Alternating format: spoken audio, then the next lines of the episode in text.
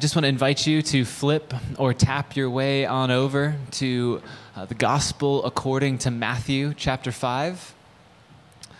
And we have now been in the Beatitudes for six weeks, I think. This is our fifth Beatitude. Um, and this is uh, the preamble to Jesus' Sermon on the Mount.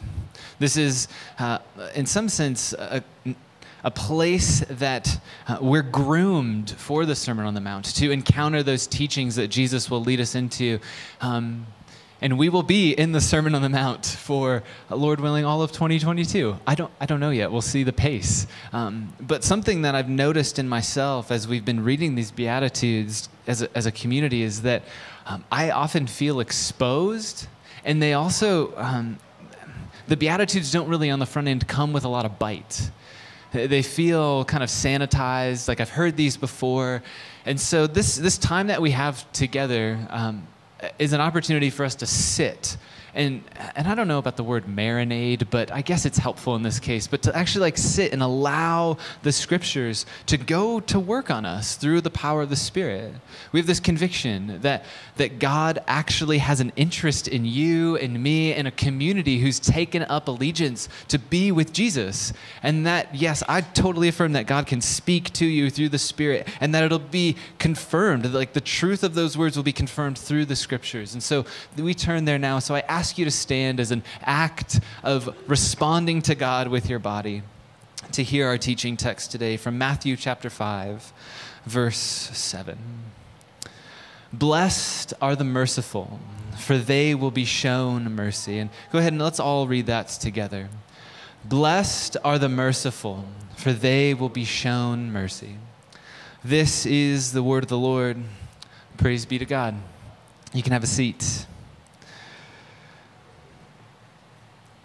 So I don't know if this is like cheating in terms of a sermon, but I, the question that comes to my mind at, at the start of most teachings is what does this mean?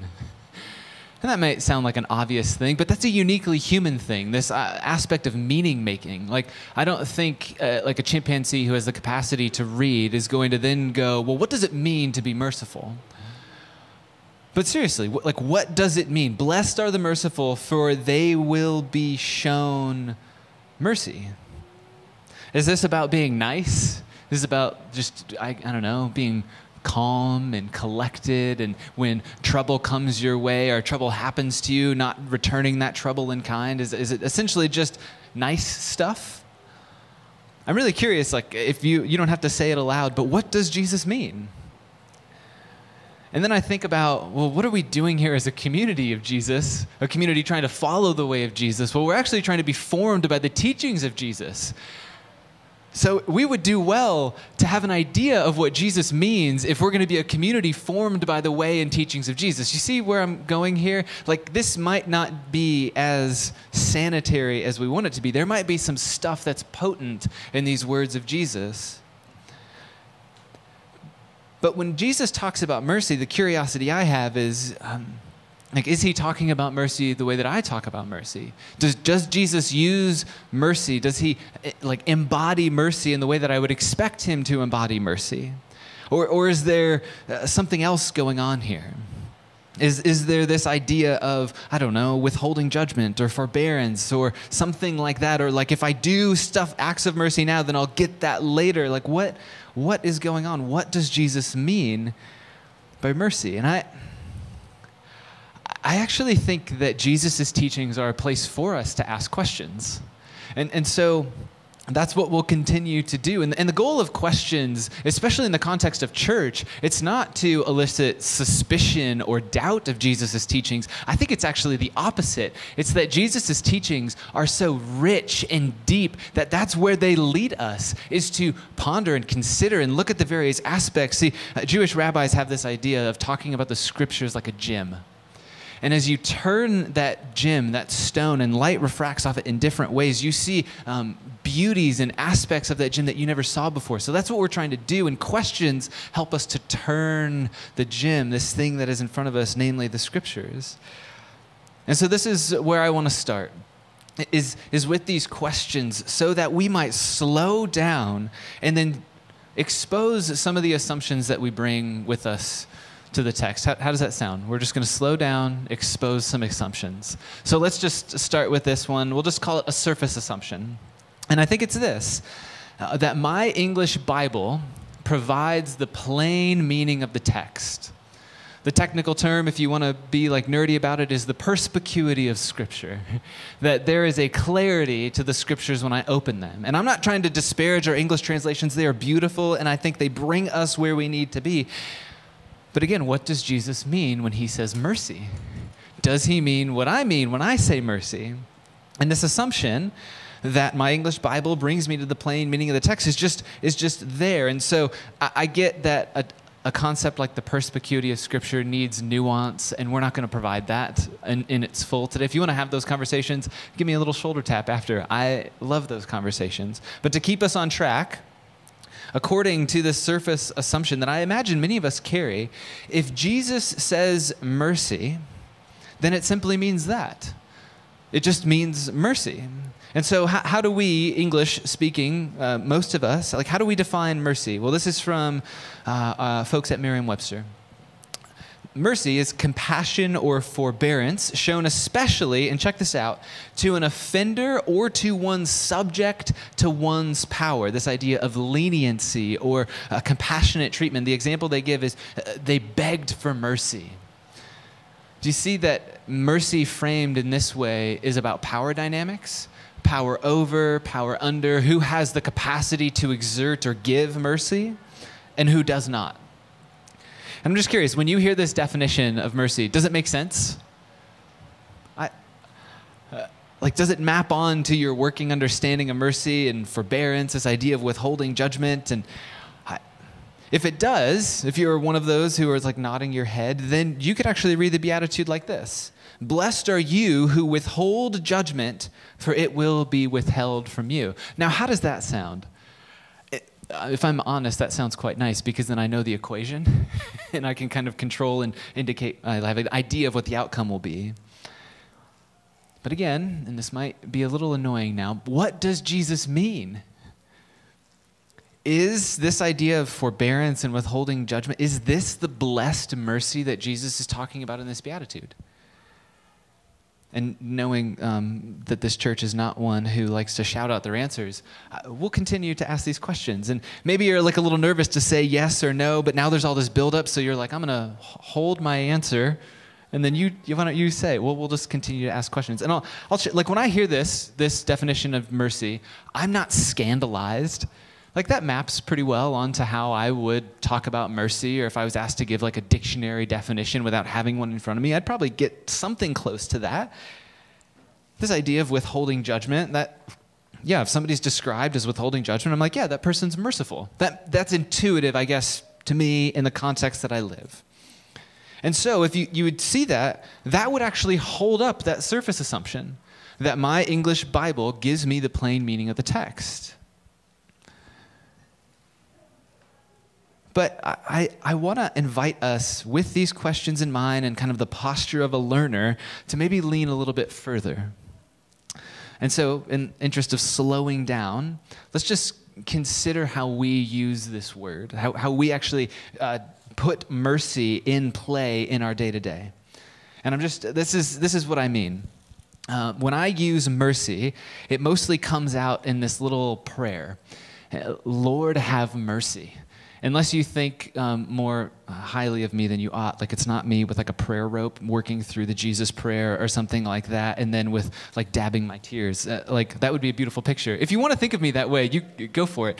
Um, that's not how I use Lord have mercy. Um, and here's a, a story to frame that up. Uh, a couple weeks back, me and Griffin, and I, I don't know if I'm ever going to stop sharing stories about Griffin, but it seems to be just where my life is at the moment with a three year old trying to figure out what it means to be human. So Finn and I are at Campbell's up on University, and we're going to do some grocery shopping. And what I know about my son is uh, that he is what I like to call grabby. You are familiar with this. The aisles are a little bit more narrow at Campbell's so they can get more fine goods inside of there. And so they have carts. And so the, if you ever go shopping with Finn, the, put him in a cart, confine his tiny body. And so that's what we do. We go in, and it's going great. We're meandering about, which is my pace, and eventually we get to the checkout. and it's lovely. I mean, we get all our goods, we are set to go in, and we push the cart in. But you know, like you can't just push the cart in with your kid in it. So you take the kid out, and so I'm kind of um, negotiating the bag and the kid, and so I set Griffin down to get the things out, and boom, he is off, and I go, oh goodness, at least that's my memory of it. And before I know it, he is over at the bulk food section. He has uh, lifted up a bin and unsheathed a scooper. And with a glimmer in his eye, he looks at me and he goes, and he plunges it in. And while this is happening, I would love to see security camera footage of it. So this is just from my faulty memory. As this is happening, I'm trying to put down my um, groceries, which have like glass bottles in them, and so I'm I'm trying to set those down while running slash walking over in Campbell's, and the words that come out of my mouth are this prayer: "Lord, have mercy, child." Um, what does Jesus mean when he says mercy? Like in, in that moment, I I needed some mercy. Griffin needed some mercy. The funny thing was that when we when I actually like got and I, I he doesn't the, the beans that he dips the thing into don't go everywhere. So but Lord did have some mercy in that moment. And uh, we turn around, and there's the gal who had checked us out taking my grocery bags away. Like, whose are these? What's going on? And I'm like, hey, hey, those are mine. So I guess in multiple aspects there were mercy. But is this what Jesus is talking about? And this is my point. Like when we consider a simple word like mercy in the English language, we're using it in different ways. There is a breadth and a depth and a complexity going on there that we would do well to give that same type of attention to mercy in the scriptures. And, and I don't think that this is problematic by any means. That, that the complexity that we find in the scriptures is a signal to the depth and the wonder of Jesus' teachings because mercy, it is more expansive and it is more beautiful. And Jesus' words are an invitation to be caught up in that beauty. And so we're going to go there via two routes. The first is through some Bible nerdery. So just bear with me for like five ish minutes, and then we'll get to a story where we see this mercy embodied. How are we doing? We're doing good. Thanks, Faith. See, this is Faith is an example of some inner community. No, I'm just kidding. Um, so, okay, let's get let's get to this. When you look at the Greek, um, the language that the New Testament was originally written in, and if you ever do this, um, there are like tools that you can use on the internet to do this, but most of the time it might just look like this, like a bunch of scribbles on a screen. And that's okay that it looks like a bunch of scribbles. And I'm not trying to put Greek in front of you to say that if you don't know Greek, then you actually can't get the essence of what's happening in the New Testament. By no means. Uh, I'm doing this to, to illustrate the breadth of mercy. And so I want you to notice that two of the scribbles look pretty similar.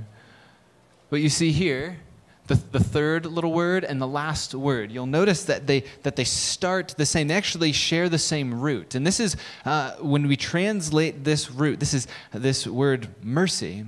But when you see them next to each other, this is our beatitude. Blessed, or Makarios, blessed are the merciful, for they shall receive mercy. And then you stack them up on top of each other. And now you can clearly see that mercy is in view in both of those. And I know this is not revolutionary. We're not learning anything new right now, other than we're saying, oh, that's Greek. That's interesting, maybe. But what caught my attention this week was just as our English word mercy has some breadth and complexity, so too does the Greek word mercy, which is in view here. And this is, this is actually where it gets really good. So, um, about 300 years before Jesus was on the scene, there were a, a, group of Jewish Bible scholars. And in order to remain their inherited tradition, these scholars took up the task of translating the Hebrew Bible into Greek. You see, at that time, this is Alexander the Great. It's the proliferation or the pressing in of Greek language and culture into all spaces in the Mediterranean. And so, in order to salvage or to hold their culture intact, they undergo this work to translate the Hebrew Bible into Greek. This is known as the Septuagint. Maybe you'll see it as a translation offering LXX. This is the work. It's essentially Hebrew thought in Greek words. And what's interesting is that this is the Bible that Jesus grew up around Hebrew thought, Greek words. And just to, just to see how this works, their translation project, we see this in a psalm that I imagine many of us know, a psalm that talks about mercy. This is Psalm 51, which um, in the English, you might have, have it memorized. It, it's, um, Have mercy on me, O God, according to your great love. Maybe that's something you've committed to memory, but in the Septuagint, that work of Hebrew thought and Greek writing, it looks like this. And I hope you notice now that we, we have our word here there it is. Have mercy on me, O God, according to your mega mercy.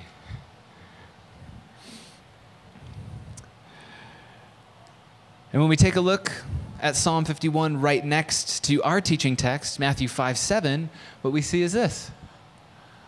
Ta da! Wait a second.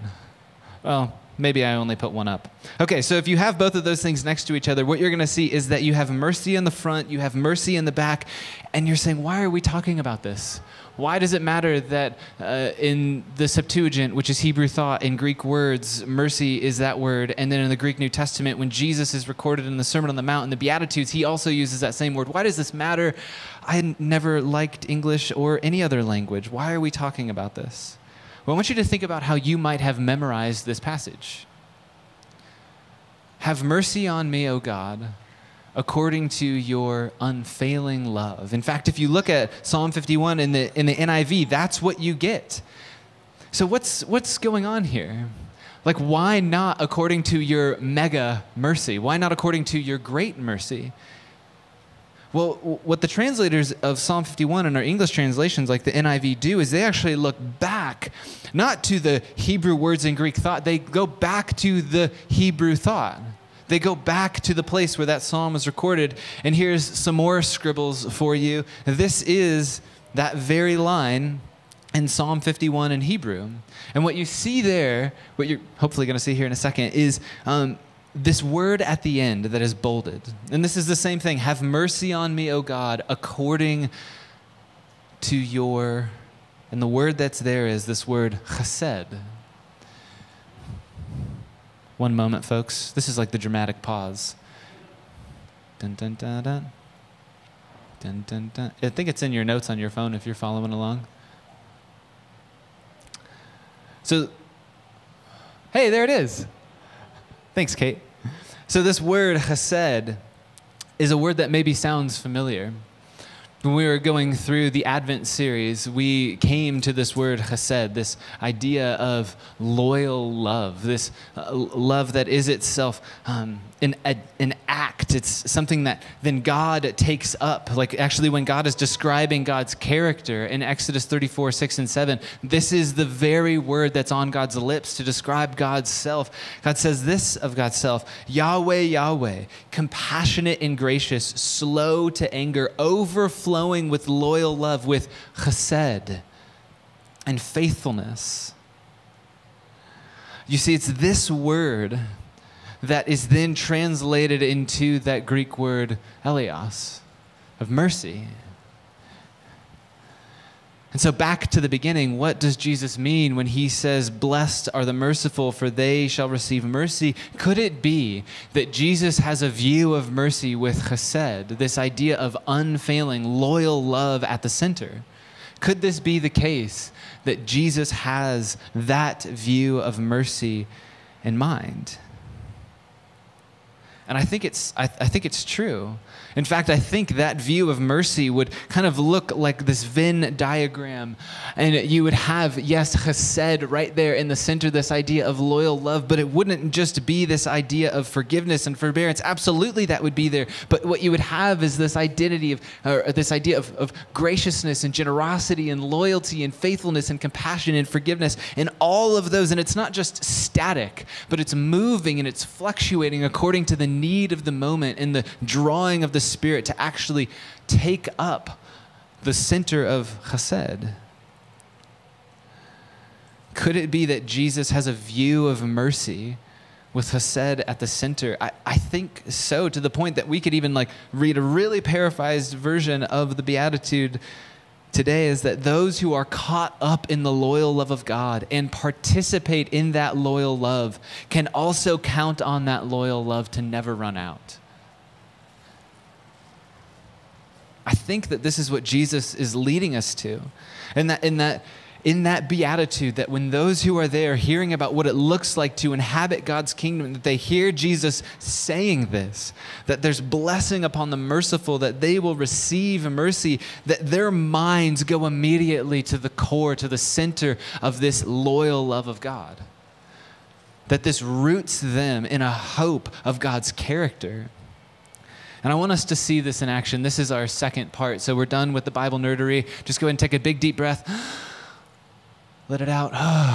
Praise Jesus. Okay, so now we go to the story. And so if you would, you can flip over to your right a little ways to Matthew chapter 9. Jesus has in this scene just um, announced the forgiveness of sins over someone. And he does that in conjunction with healing them. This is the paralytic who's lowered through the roof. This is kind of a, like your faith has made him what, like this idea of Jesus sees the faith of the friends, and then this person is healed, and it's also conjoined with forgiveness. It's this amazing scene. Jesus is demonstrating the power of the kingdom of God. And then we get these words Matthew chapter 9, picking up in verse 9. This is what we read. As Jesus went on from there, that miraculous healing, he saw a man named Matthew sitting at a tax collector's booth. Follow me, he told him. And Matthew got up and followed him. And just pause right there with me. Um, if you're living in this time and place, like, does your mom want you to grow up and be a tax collector?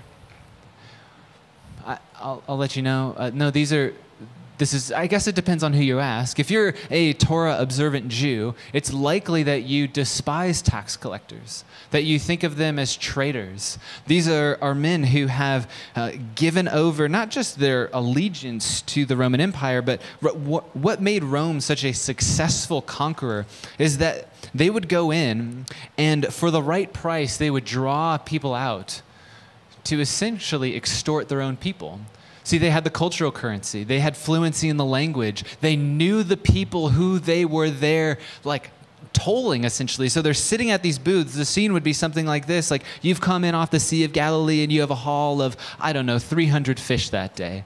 And you come to the booth and you meet Matthew. And Matthew goes, Oh, that's a, that's a good haul this morning. Uh, the tax is 80%. You know this. So they go through the thing. Um, said, Actually, I, I just got notice that the tax is going to be 87 today. And you, as the fisher person, has no, no, no way to fight that. Because behind Matthew are people with swords. And you know what those people with swords will do if you try and fight Matthew on this price? They'll take your kneecaps right on out. And you say, well, that's kind of graphic. That's the, that's the type of person that Jesus just approached. And so, yes, if you're a Torah observant Jew, you are not a fan of Matthew. Your mother does not want you to grow up and be a tax collector. This is not the type of person that you approach within, like you, if you have to approach them, you do so with extreme caution. And so, Jesus, in essence, he just confronts a man with the power of Rome at his back with a single invitation to come and follow him, which is in, in Jesus' vernacular, this is his way of saying, Come and be my disciple. To, to follow Jesus is to take up the way of Jesus. This is Jesus' invitation. He disrupts this man's life with a single invitation. And in doing so, he throws out the cultural script. Jesus has just approached someone who he ought not approach in this manner of invitation. And he throws out the cultural script and the religious expectations. You see, not too dissimilar from how religious institutions construct themselves today, there are strict codes around who is in and who's out. Now, perhaps you grew up in a space where there were certain things that were allowed and certain things that were not allowed. And those things that were not allowed were, I don't know, kind of neutral in the scriptures. Uh, let's just use low hanging fruit here drinking. Like, oh, you don't, you don't do that. Or dancing would be another one. Or uh, that's just, you, you, don't, you don't do that. You're building a fence around the law, so to speak. You're, you're creating a buffer zone so you actually, there's no infraction in your life. This is in place in Jesus' day too. this strict code around who is in and who's out. And just, uh, do you think that tax collectors are in or out of the religious system? Oh, they way out. They're, they are excluded. You see, this, this move by Jesus doesn't just like poke at the players of the game, it rearranges everything. It, it disrupts everything. Jesus essentially gets rid of the game and puts a new one in play, and he is now at the center. So we get to see what this looks like as the story goes on. Join me in verse 10. While Jesus was having dinner at Matthew's house, well, that escalated quickly. Uh, many tax collectors and sinners came and ate with him and his disciples. So not only do we see tax collectors, but now we see sinners, which is a moniker most often for sex workers. And so now you see these, I guess, undesirables of the day are dining with Jesus. See, Jesus reminds us what it looks like to encounter the love of God. I, I just I, I want to belabor this point because mercy is not just a passive thing. I think mercy kind of carries the same uh, cultural significance in our day as meekness. Like we're not too stoked on being merciful. I, guess we want others to be merciful with us. Like last night, I wanted Jessica to be merciful with me for hiding the book under the cushion. Uh, but I, other than that, I'm not really looking to be found in a network of the merciful.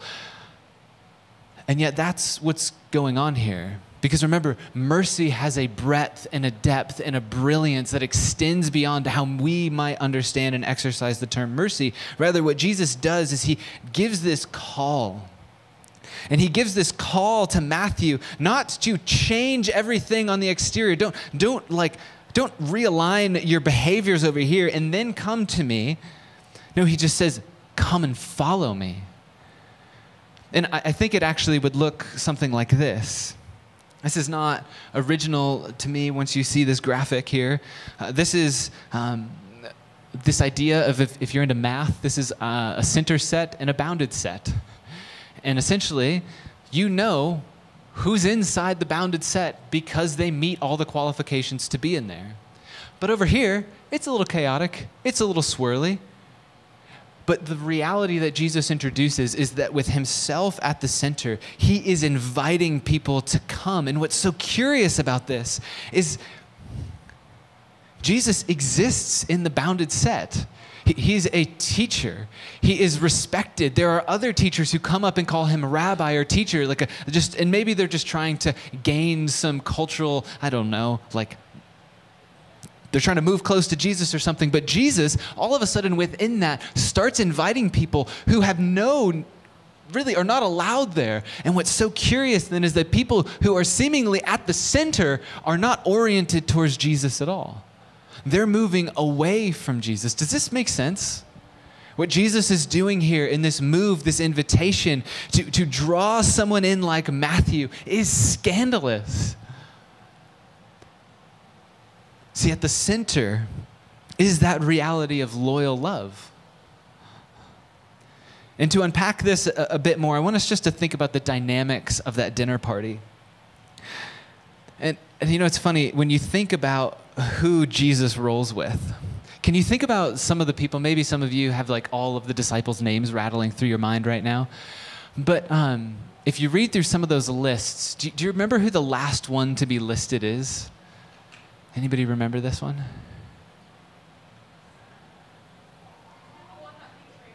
Yeah, bro. Judas is, yeah, he's the one who betrayed him. Yeah, Judas. So Judas is listed among Jesus' disciples. Let, let this sink in. The one who betrayed him. Does, do you think Jesus had an idea of Judas's intentions or his movements? I, I don't know, maybe. And yet, Jesus is there. He is not pushing him aside. He's continuing to draw him in. Jesus' life is given over into the authorities because of Judas. Another person who's there is Simon. Do you remember Simon, Simon's little descriptor? You can say it aloud. The zealot. So there's this energy, this kind of pulsating, rebellious tone active in the day. See, the zealots were those who would actually carry, like, hide a dagger in their robes and they would have these little ambushes in the hills and they would take down Roman centurions and people like Matthew. Jesus draws together betrayers, tax collectors, and zealots. Come on. Like the, the mercy of God on display of Jesus. And if this feels sanitized to you, if this feels generic, that's why we're sitting in this, because this is anything but. This is, in fact, the most scandalous thing you could do at the time. And Jesus is there inviting this, uh, having conversations about Jesus' movement toward tax collectors and sinners. We see that many of them are there, and we don't know, maybe they just want to chat up Jesus. He's kind of famous at this moment. We, we have no idea, we're not told. But I, I just allowed my imagination to run wild in, in this text, and I was thinking, man, if this scene was captured today on Instagram, like people saw Jesus, I don't know, like having a pint with a bunch of mafia folks or something like that. How many people would be commenting on that or blowing up Jesus' DMs? like rebuking him, of talking about slippery slopes or um, bad company corrupting good morals. Jesus is not fazed by these people. And I, I, don't think this then gives us like license to then just live licentiously. I, I, no, like there's Jesus. Jesus has just given, delivered the Sermon on the Mount. Do you think he's clear about where he stands morally and ethically? Do you think these people know where Jesus stands? And yet somehow they continue to move toward him. Many come. This is a really annoying passage to read because my guess is that a lot of folks with whom those um, modern categorizations let's just use mafia and sex workers i don't know if they would like be moving toward gravitate today to come and interact with us. But my hope and my prayer is that that would be dramatically flipped upside down. Why? Because the mercy of the living god inhabits the people who call this community home and are learning to live that out. How, how are we doing with this I hope that this messes with us to our core because otherwise we stand in odd company. Because these are the people who are annoyed at Jesus. Let's pick up in the story in verse 11. When the Pharisees saw this, they asked his disciples, notice who they turned to, why does your teacher eat with tax collectors and sinners? And it's like Jesus, on hearing this, the next line in verse 12 is on hearing this. It's like Jesus is like, You're going to talk to them, you're going to talk to me. And so he moves in. It is not the healthy who need a doctor, but the sick. But go and learn what this, to Bible teachers, Jesus says, but go and learn what this means. Quoting the prophet Hosea, I desire mercy, not sacrifice. For I have come not to call the righteous, but sinners. See, to move toward Jesus, which Matthew has done, is to all of a sudden enter an ecosystem of mercy, this place where forgiveness and forbearance and loyalty and grace and faithfulness, where all of these things start to come together in the person of Jesus. To move toward Jesus is to move into an ecosystem of mercy, but this is not static. Do you, do you remember when like the lights turned on to Jesus for you? Maybe you were really young. I, I was an undergrad, and I'm sitting at a, at a lunch table, and this guy who played lacrosse at Rutgers was asking me, he's like, So, do you want to do this Jesus thing? We had just gone through the Romans Road and the bridge diagram, that whole thing. And I, like, yeah, like let's let's do it. What do we do? and the, I mean, I guess it was I got plugged into a church, and the, the evangelical machine started just digesting anybody with zeal and eagerness. And so then there you find yourself, and you're like, I, I hope that we would remember not an ecosystem of who is in and who's out, of hostility, of revenge, of bitterness, of drawing new boundaries, of building a fence, but we would remember the ecosystem of mercy that we've been called into with Jesus and that that invitation exists today. In a few moments, we're going to take the bread and the cup to remember that that is a living reality we can participate in. This is the most beautiful thing we can give ourselves to. You see, when the boundary makers and the boundary markers of the righteous were sacrificing the very people Jesus desired to lavish his love on on the altar of exclusivity. Jesus comes along and extends an invitation to the unlikely and excluded. This is you and this is me. We are the unlikely and the excluded, and yet we are totally not. because when I look around the room, we're all white for the most part. And if we're not, then we have enough cultural cachet to get along in the world. And I don't draw that out to be inflammatory in full. I just draw it out to just, just name the thing that we're in. Because isn't that part of us moving into that ecosystem of mercy? Is to just name the injustices that are around us that we're sometimes complicit in? That because we need mercy in those spaces, that's what we were doing when we're writing those little things. We're just naming the places where we need God's mercy. And this is the heart of the Beatitude restoring an ecosystem of mercy absent of sacrifice. I desire mercy, not sacrifice. Maybe Jesus is saying to some of us, go and learn what it means. I'm just curious if that what that means for today so here are just a few thoughts as we close and then i'll read our statements but perhaps Mercy, not sacrifice, means something like no daughters and sons sacrificed in a war for nation or for the wealthy few.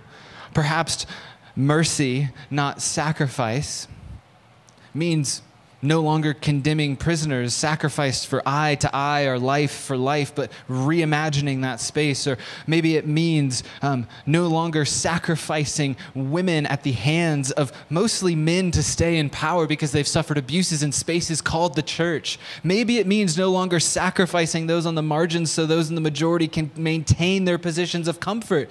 Maybe it means that no longer unborn children are pulled from the womb so close to the light of life, and that no pregnant woman is cast into the wilderness to bear the burden of responsibility. Maybe it means no sacrifice and actually mercy.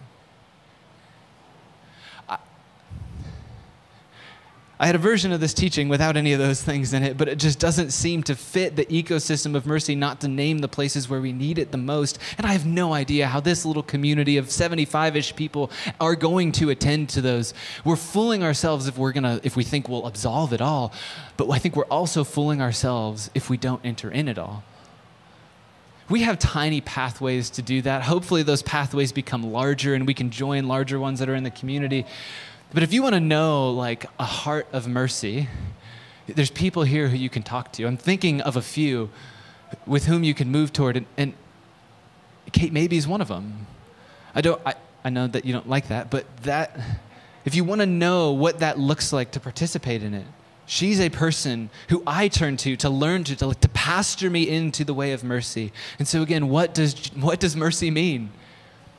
I wonder if it means something like loyal love and forgiveness and forbearance and withholding judgment and generosity and graciousness and all sorts of stuff like that. But I wonder where we need some mercy.